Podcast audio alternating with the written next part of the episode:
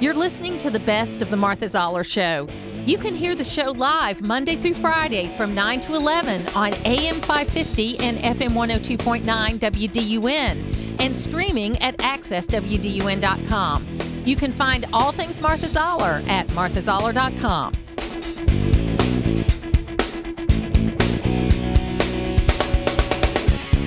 It is the Martha Zoller Show. We're here with uh, Congressman Rich McCormick of the 6th District, uh, one of the good guys. He's a veteran, he's an ER doc, and a husband and father of a lot of kids. Welcome, Congressman. How are you? I'm good, thanks. How are you? I'm doing great. Okay, so last night um, they released this this border bill. Uh, you know, my whole position is that under both President Trump and President Obama, they did a thousand times better job controlling the border than President Biden has with the exact same laws that are on the books. I mean, uh, not to say there doesn't need to be reform, but President Biden has the power to control the border right now. What are your thoughts? Obviously, I know you haven't read it yet because it just came out last night, but what are your thoughts on what we need to do? You know, I've said the exact same thing is that if you're going to have any changes to the law than being more strict, uh, is going to be a compromise in the wrong direction. Uh, matter of fact, it's not even a compromise; it's a giving ground. Uh, I said this from the very beginning uh, we have the same laws right now for a sovereign border that Obama had.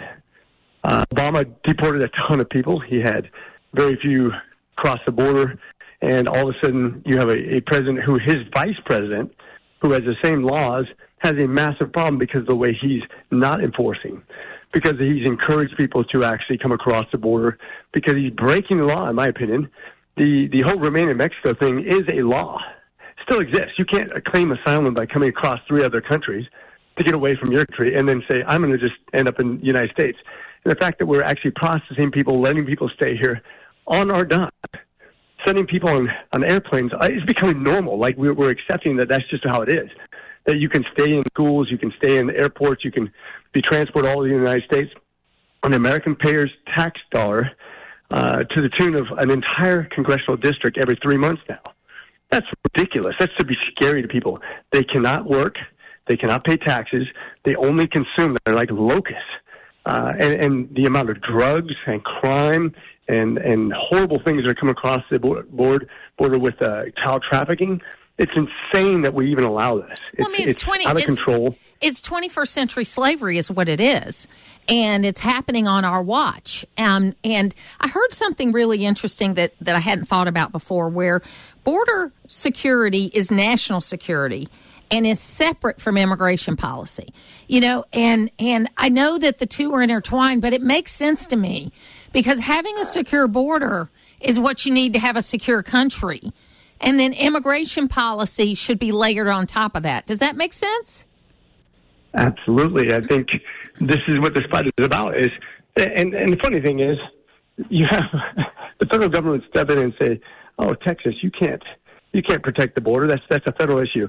But then they have another state who says uh, we're going to outlaw guns, and that's okay. They're winners and losers, and this is what I hate about the federal government is that they're not even-handed. Uh, whoever's in charge gets going to pick who wins, and uh, this is just not the way our government was supposed to be to begin with. There are certain inalienable rights that are set up by the Constitution, and we have a sovereign border that's supposed to be supported and defended by the president and everybody else working for the government.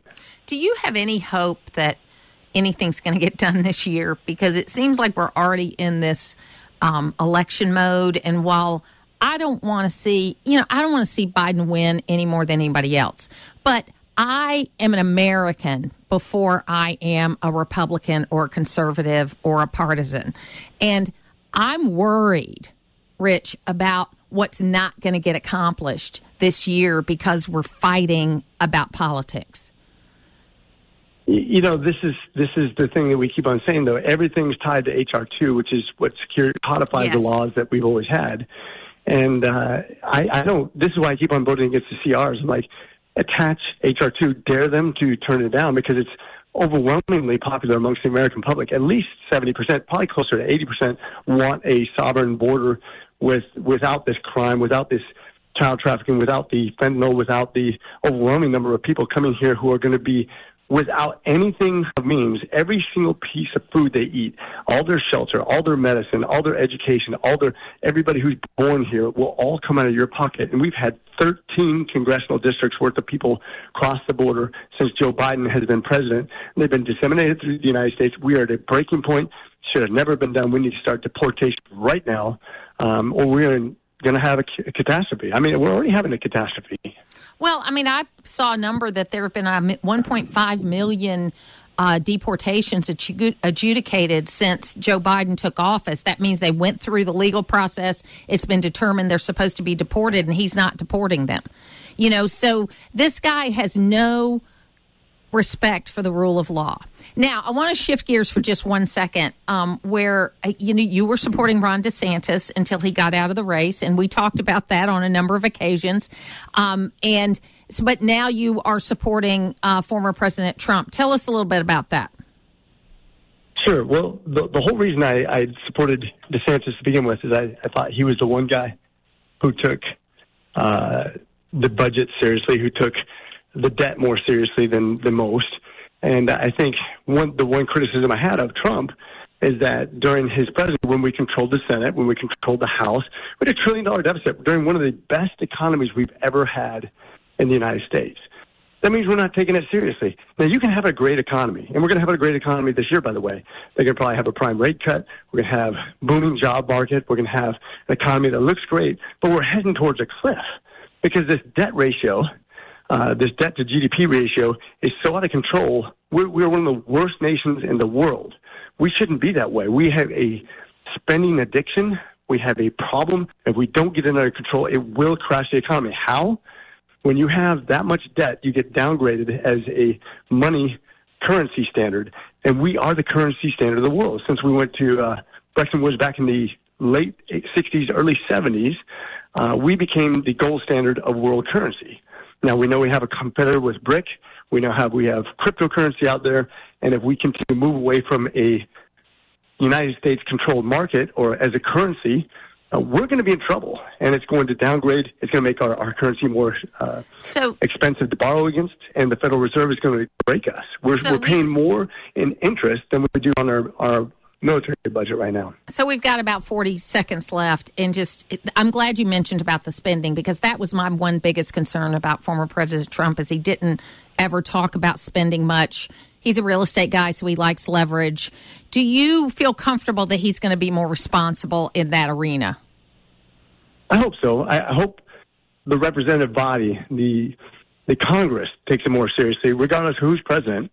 Um, but my concern still continues to be that it's very easy to be president and and have a great economy and feel good at the time. But if you're not preparing for the future, if you're not being visionary, we're going to have a problem for our children and our grandchildren, and this country will fall away as the world leading power.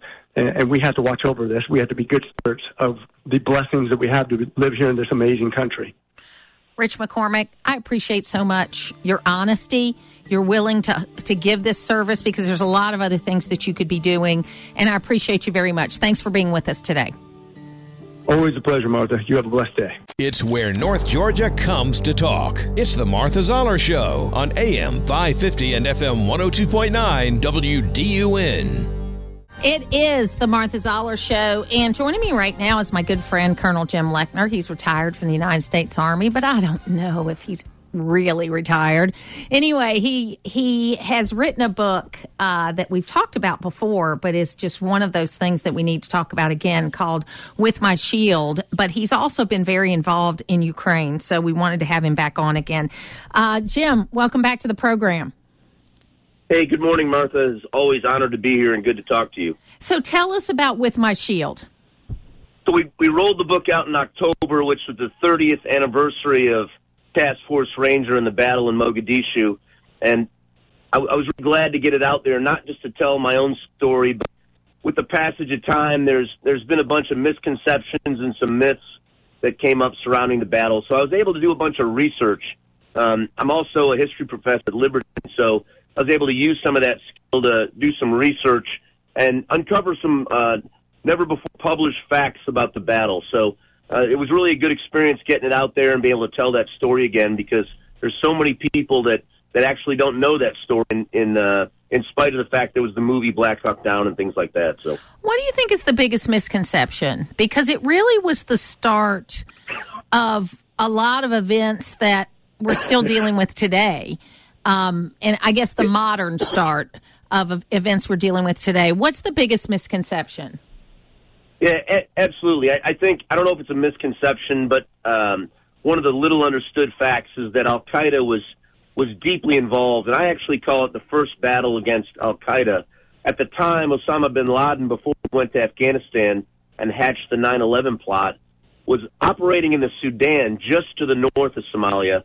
Very close ties between Al Qaeda and Aidid's forces that we fought in Somalia. In fact, uh, there was training that went on. There was Al Qaeda advisors on the ground during the battle, and I'm convinced it was actually Al Qaeda terrorists who operated some of the weapons that shot down some of the helicopters. So the connection with Al Qaeda, the fact that it was the first battle against Al Qaeda, and uh, and both sides, I think, learned a lot from from that battle. And um, what are the lessons we need to keep learning? I mean, because it seems like we, I think that one of our biggest assets and our biggest problems is that we are a positive, forward looking people. And so, because of that, we tend to think we've solved problems and that we never have to deal with them again. Uh, and and but what we see is whether it's what happened on October 7th or what's happened multiple times since Somalia, we continue to have these issues. What what do we need to do? Yeah, absolutely, Martha. Those are those are some great points. You know, it was a it was a Democratic administration during Somalia uh, under President Bill Clinton, and they tried to approach this from a very restrained manner. Let's do the minimum amount we can. In my view, uh, some incompetent aspects of their policy, and you're seeing the same type of thing from the Biden administration. Incompetent withdrawal from Afghanistan, incompetent approach to all these security issues, and again, in my view, President Trump took the absolute right approach to national security into foreign policy is no one wants to go to war. I mean, we're tired of decades and decades of war. We don't want to be proponents of that, but you absolutely avoid war by strength. And one military strike against Soleimani deterred Iran during Pre- President Trump's administration. But back to the Somalia lesson, one of the lessons they learned was if you can inflict casualties on the U.S., uh, they're they're going to going to back down, they're not going to be in for the long haul. And that's exactly what Je- uh, President Biden is demonstrating now in the Middle East. And you see things just falling apart with these incompetent half measures. Nobody wants to commit troops on the ground, but if you're going to go in militarily, you have to go in as the strongest dog in the fight. And they're just showing nothing but negligence and incompetence, like we experienced in '93. So, what do you, um, when getting back to to your book? What do you want the message to be? And then let's get an update on Ukraine because I think people are not talking about it. Yeah, the you know the message that I there's a, there's a number of themes to the book. Again, this was the early '90s. The military that we see today is vastly different, and I, I've served with lots of diverse types of people and different people. You know, some of the best soldiers I've served with happen to be female, etc. But back in the '90s, it was a different military, and so it was a group of men that fought together in a brotherhood on the ground. And you just can't achieve that the way the military approaches diversity now. And it's got nothing to do with cultural things. It's about, in many cases, it's purely about bi- biology. And so that's kind of one of the themes is back in the 90s, it was a brotherhood that fought together. We were trained somewhat, uh, in, in some cases, what society sees brutally, but there's a reason for that. The whole Spartan theme of how that task force was trained and the reasons for that and how that manifests itself coming together in combat in, against overwhelming odds and, and, you know, prove the, the time that those things are the, that's how you win wars.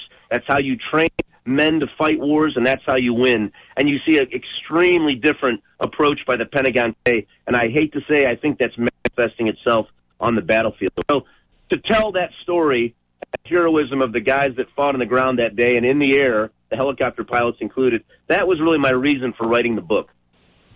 Well, I, you know, and I appreciate that you do that, and I appreciate your continued service because we have this situation where there are some complaints here in the United States where we haven't had accountability for the money that we've sent to Ukraine. Um, but also there is this, you know, we if we're going to be committed, we need to be committed. So you've been to Ukraine a number of times. Tell us, give us an update as well as what we need to do now. Yeah, Martha. So I, I like I like to say, uh, you know, Somalia was my first war. I served in five different wars after that, and that's you know that's one of the reasons the Lord took me there. And if you read my book, it's it's far beyond coincidence. I mean, it was clearly, you know, a destiny or a duty that the Lord for me in Somalia. And one of the reasons for that was to go on and help continue and try to contribute to different situations in five different wars after that. And Ukraine is one of them. I've been there for almost two years. I came home just before the holidays to take a break, but I've served uh, on nearly every battlefield in the war, either covering as media or assisting the Ukrainians. And one of the things that perplexes me is I, I understand the problems in this country. I mean, I'm, I'm extremely conservative uh, extremely concerned about the Marxism which is tearing this country apart. However, to compare problems to defending Ukraine to me is like apples and a rock, not even apples and oranges. That's a democracy fighting against the Red Army. And you may not like all the aspects of the Zelensky government, but it was a legally elected government. There's no one in that country that disputes his election. Many people I know dispute President Biden's election. So to me, I just can't understand almost the hypocrisy or the irony of people that are critical of our support for Ukraine, a democracy fighting against the Red Army. Not a perfect system. Sure, sure, there's corruption, but there's just as much corruption on our side, and certainly incompetence. I agree with people like Rand Paul that think there ought to be extreme oversight and supervision and support, but that's negligence on our part. That's the Biden administration just dumping things off on the Ukrainians and then wondering why there's no accountability. And I, and I can tell you, it's like World War One with drones up at the front with the Ukrainians fighting against the Russians. And this isn't some sort of like territorial dispute or, or some sort of argument between some Slavic guys. You know, this is Ukrainians fighting to defend their homes against the Red Army. And, and again, I just get extremely perplexed by people that are against fighting for Ukraine. I understand helping our country, but again, this is Poland in 1939, or this is any number of freedom situation against an invader of the Red Army. So I really would encourage people to look that way. And again, let's let's have accountability. Let's have as much oversight as we can. But the people that are administrating this on the U.S. side, they're the ones that brought you the disastrous withdrawal in Afghanistan. They brought you incompetence where they can't even keep the chain of command informed of their own status. I'm talking about Lloyd Austin. I mean, these are one plus one mistakes from a history of people that have incompetence. And so I don't think, though, that Ukrainians are to blame for that. Yeah, I think um, you know, I think that we have the the big problem. And look, I said this when President Biden was elected is that and when he was running is that I didn't have any problem with his domestic policy per se because we could work our way out of that. I mean, it's a difference of opinion.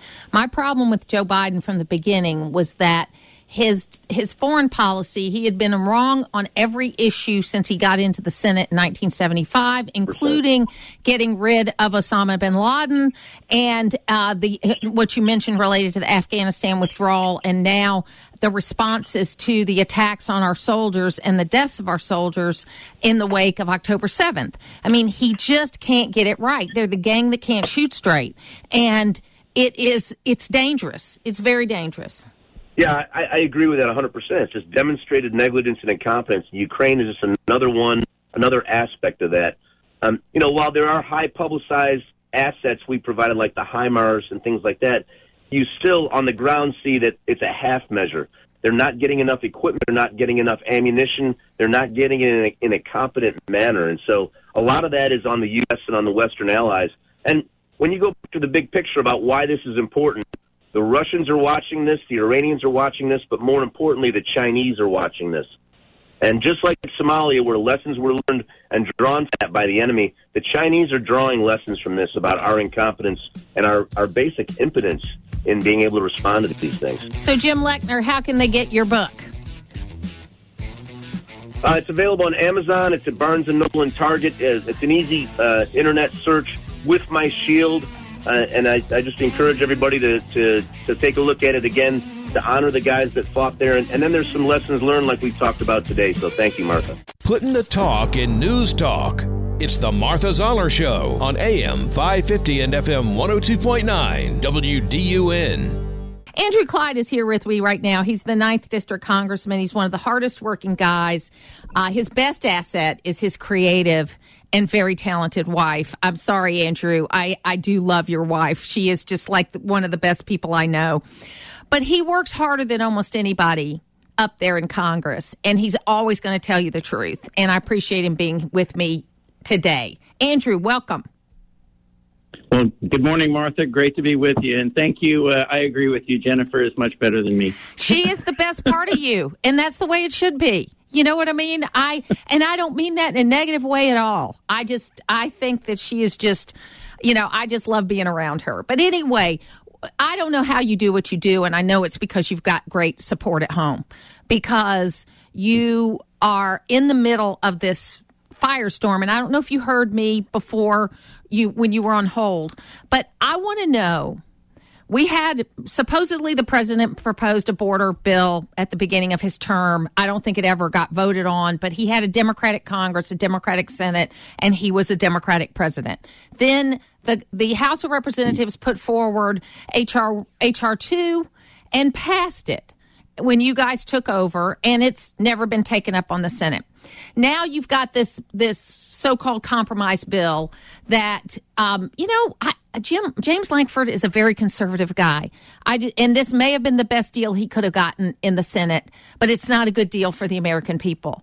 Uh, why can't we get to conference? Since there is legislation out there, and actually have a real negotiation instead of this behind closed doors, you can't see it till we're done with it kind of garbage that we have? Well, Martha, I'll tell you that um, right now, just like what you had previously said, uh, you know, President Obama had the authority. President Trump certainly had the authority and used it very effectively. President Biden has all the authority that he needs to control the southern border and the northern border. He could right now, in statute, right now, he could end catch and release. He could reinstate the Remain in Mexico policy. He could end the parole abuses. He could detain inadmissible aliens. He could use expedited removal. He could rein in the benefits for illegal aliens. And he could, with presidential proclamation, he could suspend or restrict entry for every solitary illegal alien that tries to cross our border. But he refuses to. He doesn't want to. He wants all of those folks to come in to get on the government dole and to become new Democrat voters at some point in the future. That's the entire intent of the southern border. Uh, so he has the authority right now, but he refuses to use it, and he's actually violating the law. So the reason that we passed HR 2 was to increase the guardrails, to, to strengthen the guardrails, to make it more difficult for him to violate, to continue to violate the law. And that's why HR 2 is so necessary. Um, but he, if, you know, if, if he really wanted to, um, he could use every authority that he has to stop the invasion at the southern border. And what concerns me too about the Senate bill is that it basically, if it were passed, and it's not going to be, but if it were passed, it would put in place. Uh, I'm going to use your word guardrails, but they're not. They're it. What it would is destroy the ability of the next president to be able to control this situation. It is a worse situation than what we have instead of a better one. Um, so, do you mean the, the, the Senate bill? the Senate that? bill. The Senate bill. Oh, oh, absolutely. If you know, fortunately, the Senate bill is dead on arrival. Yes. I mean, I, in fact, it, it's dead in the Senate right now. I think we'll, we'll see that today. But in fact, honestly, it was one of the most amazing takedowns of a bad piece of legislation I've ever seen. Um, so the, I commend the conservatives out there uh, that reached out to their representatives and their representatives that stood strong. I mean, that's the way it should happen when you have bad legislation. And this was incredibly bad legislation. I mean, uh, we could go through what it would have done, but uh, it would have literally, you know, validated or put into law the fact that 1.8 million illegal aliens could come across, could come every year, minimum, every year into our country. And, and see, uh, what and, I don't understand is that on the legal side, and there's a lot of work that needs to be done on the legal side. I think you and I uh, would agree with that. But we allow 1.1 million people a year to come into this country legally, and that's more than the rest of the world combined. Now, Hmm. why the the the lefties in this country, the progressive, so-called progressive in this country, somehow want to paint us as an anti-immigrant country. By no definition, by no definition, are the laws of this country anti-immigrant. But we're not following the laws right now, Andrew. And and what we have is our anarchy, not only at the border, but in major cities and everywhere around across this country. And, and you're absolutely correct, Martha. We have anarchy at our southern border, but it's anarchy by choice. You know, this is a self-inflicted wound by the current administration, and that's one of the reasons why. And Secretary Mayorkas is the point of the spear when it comes to the Biden administration policy on the southern border, and that's why it was so important to have the vote yesterday to impeach him. Now, the vote failed by literally one vote. All right. It was a tie. It was 215 to 215. But that's okay. We had one member, our current majority leader, Steve Scalise, was out on, on sick uh, leave, uh, recuperating, but he'll be back. He'll be back, I believe, next week. So I think what you'll see is we'll have another vote next week and we'll pass this resolution and it'll pass 216 to 215 and we will impeach Secretary Mayorkas for two things. One, failure to follow the law as written, basically violating the law. And number two, lying to Congress. Those are impeachable offenses, and those are absolutely rock solid impeachable offenses. And that's why he needs to be made an example of and go to trial in the Senate.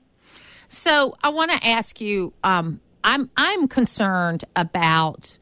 Uh, kind of what, and I know we don't want to get too much into politics, but it's hard to separate the politics from this situation. I'm concerned about um, kind of the disorganization of Republican parties across the country. We should have no trouble um, electing a lot of Republicans in this election this year, but we're making a lot of mistakes. Do you see it that way, or am I missing something?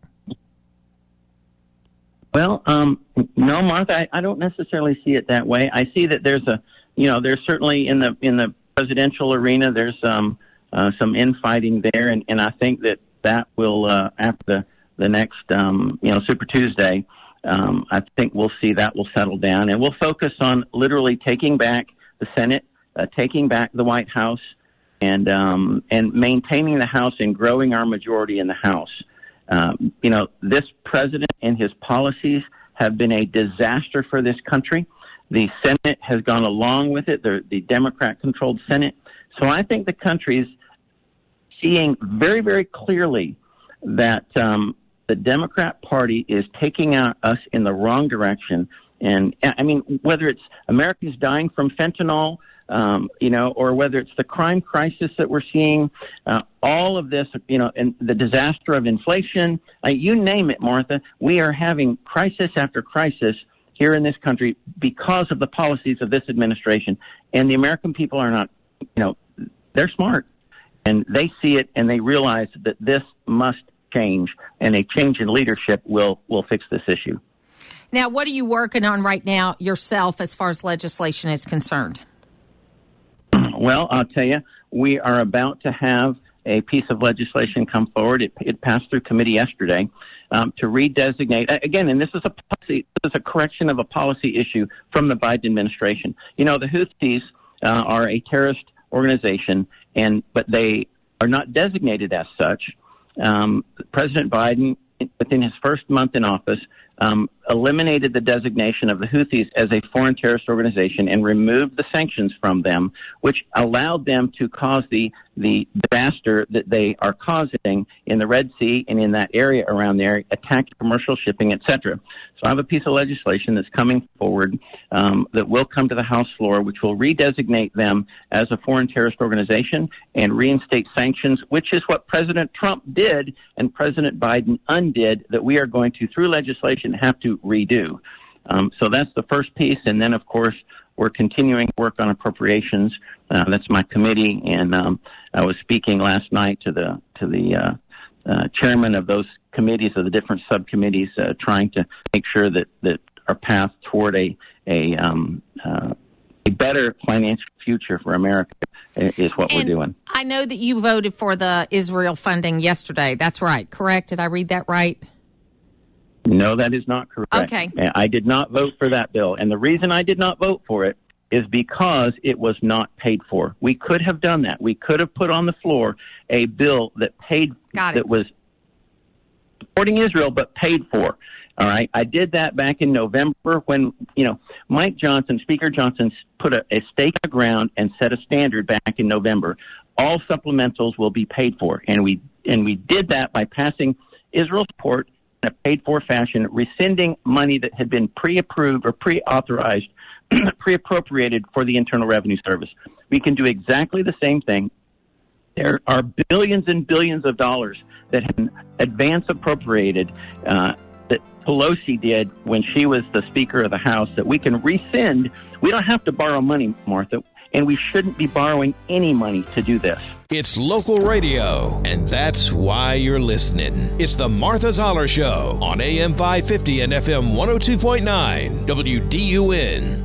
It is the Martha Zoller Show, and we're so happy to welcome back Lee Cohen. He's a columnist uh, in The Spectator, The Sun, The Telegraph, Fox News. He's a fellow of the Bow Group, the Bruges Group, and the Danube Institute.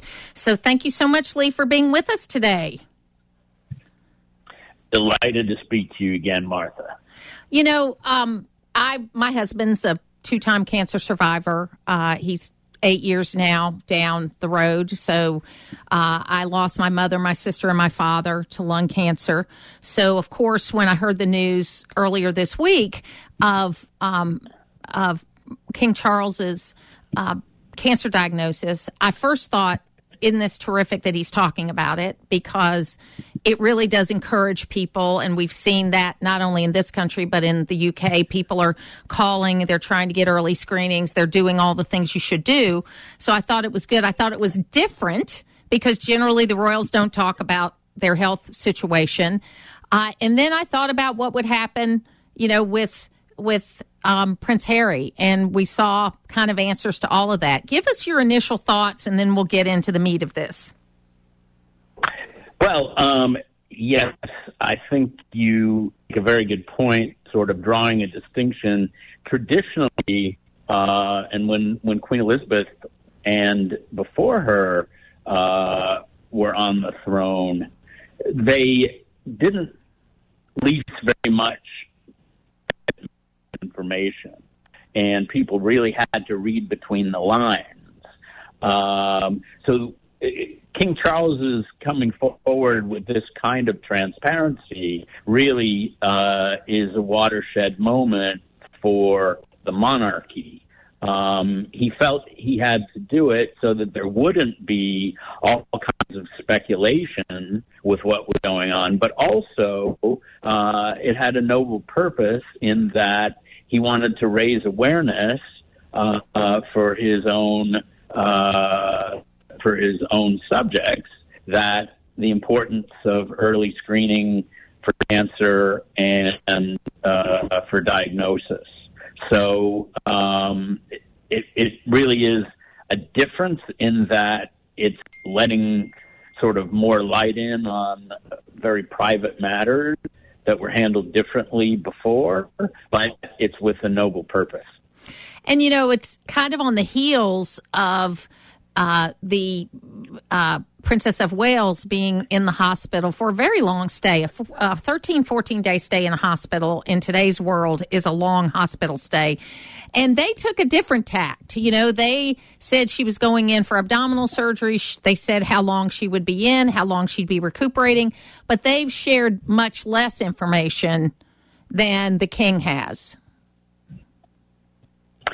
That's right. And in fact, um, they didn't tell us about this until after she was recovering. You know, this makes the point. Um, the, royal family are not private citizens like you and me, whose um, whose uh, you know medical issues. Medical issues are important to the public because they are represent the country in a way that even our head of state doesn't. Uh, they are people who are emblematic of their country. And in that regard, um, their health and well being is of concern to the public. But the flip side of that is that even though they occupy that status, which is different than just you and me, um, they they are vulnerable to all of the mortal issues that we're all vulnerable to, and they're deserving of privacy, particularly in difficult uh, medical circumstances. So this is a, this is a hard um, line to really balance, I think. So we had, um, you know, this kind of thing that's been going on for the last four years with um, the Duke and Duchess of Sussex. And uh, Harry, you know, came for the coronation, stayed 27 hours or whatever. He came to see his father and stayed one day. Um, we still don't see um, Meghan Markle doing anything related to her family. So they're still kind of living on this island in California. Um, your thoughts on the visit and also on the quickness of him coming and then leaving? Well, sure. Um, you know, and I've just written a piece uh, for Fox News. It should be on up on their site in a couple of days on exactly what we're what you just asked. Um, Harry's visit can be seen and has been seen by the public in cutting two ways. Either, um, and as anyone would hope, um, this was the sincere concern of a son who was confronting his, you know, parents' mortality. And what would anybody do in that case, no matter where you lived? You would you would go to see that parent uh, as soon as possible. Um, and Harry is not constrained by, you know, uh, a lot of the financial issues that uh, most people are. He can pick up and go at the drop of a hat, which is what he did. Now, a different take on this, and some would say it's cynical, but I wouldn't, because uh, is that Harry was doing this to be in the spotlight for his own PR um, and the reason I say that's not cynical is this is someone who has a history of uh, selling out his family's private matters for personal gain. And uh, he and his wife, uh, as their sort of fall from grace in Hollywood has shown, they don't really have a lot that keeps them relevant and interesting other than Harry Harry's tie the ties to Harry's family. So if they're cut off from that, um, who knows if they're able to succeed on their own steam? Well, and it's so interesting when you think about him. Everybody's making something about this short visit, but um, I think that the the king had a schedule. He had had some treatment. He wants to have you know, he wants to relax in a place that he's comfortable and he's got the resources to be able to do that. And Harry's to the point where you can't trust the fact he won't share what you talk about because that's what he's done in the last three or four years. And while the the king is clearly been the guy who's leaving the door open, Prince William, I think his first priority is his own family, and they've been hurt by some of the things that have been said and so he's not going to open that door again for a very long time. Well, you're exactly right. Um, I think this trip was a disaster for Harry because, um, it, look, you say the king had a schedule, et cetera. You know, if your son is going to come over, take an 11 hour flight, um, you know, you would think you could give them a little more time. But I'm not faulting the king. Harry and his wife have acted absolutely abominably to the royal family. They've they've said they're a racist family, creating terrible problems for them. They've shared their secrets.